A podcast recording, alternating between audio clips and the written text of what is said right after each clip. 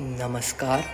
स्वागत है आपका जागरण पॉडकास्ट के इस खास संस्कृत पॉडकास्ट में, जहाँ आप सुनते हैं ज्ञान में सम्मिलित संस्कृत श्लोक।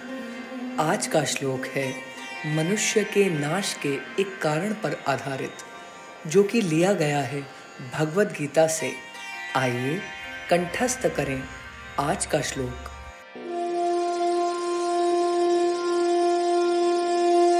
क्रोधा भवति सम्मोहा।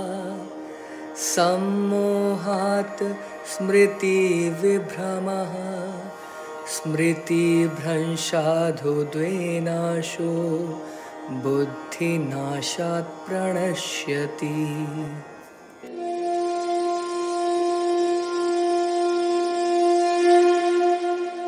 अर्थात इस श्लोक का अर्थ है क्रोध से मनुष्य की मति मारी जाती है, यानी मूड हो जाती है, जिससे स्मृति भ्रमित हो जाती है। स्मृति भ्रम हो जाने से मनुष्य की बुद्धि नष्ट हो जाती है और बुद्धि का नाश हो जाने पर मनुष्य खुद अपना ही नाश कर बैठता है।